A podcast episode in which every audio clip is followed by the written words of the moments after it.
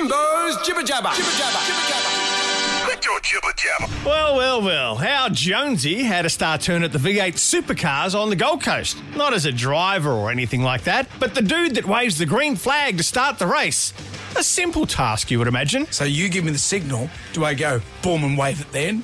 Or do I wait a bit? He says, What you do is you compose yourself, unfurl your flag, and then and you wave it.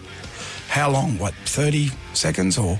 And he, said, he looked at me and he said, No one has ever asked this. question." Just wave it. Even where there's a giant race, you manage to make it about you. of course. Amanda, on the other hand, got lost. It happens, but on the way to work, I took the wrong direction once I got to the main roads. It's dark in the morning, and I'm thinking, do I turn left or right to get where I need to be? And I chose the wrong way. You'd be a kidnapper's delight. They wouldn't have to worry about blindfolding you or anything. They could gi- they could give you a GPS. And the police would be saying, So where were you taken to? I don't know.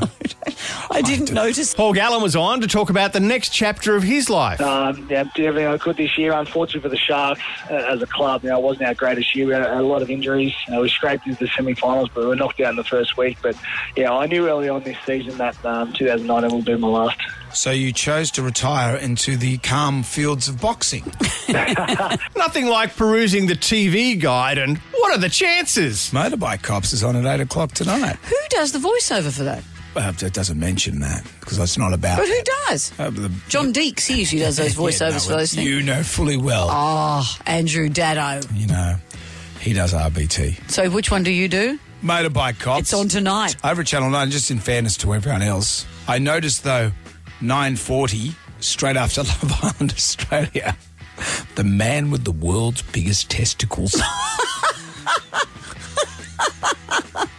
straight Is this after. to do with your voiceovers? Because your voice is I, deep? I said that I, w- I said to Channel 7, I'm happy to be the BO guy for that.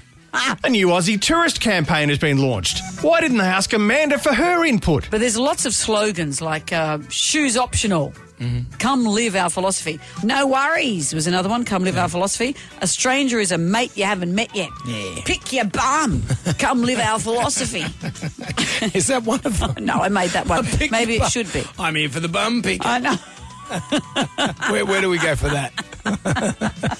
Your house. And at the cricket this week, a classic case of bad, worst, worstest. All right, I'll start with bad. So here's this guy. He's sitting there. He's just made his way back to the seat.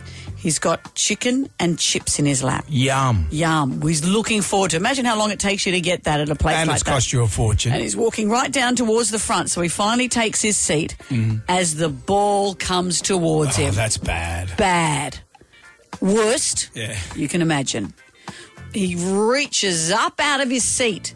The ball just skims the top of his fingers, bending Oh. them back, That's Agony. Worst. misses the ball, Of course. and spills his chicken and chips. Ah. What gets worse than that? I'll tell you what gets worse than that. They played it again and again and again on the telly. That fella with the chicken and chips has lost the whole lot. That's disappointing. over and over again. The ignominy. Terrible. What a silly mid on. This has been Jimbo's Jibber Jabber.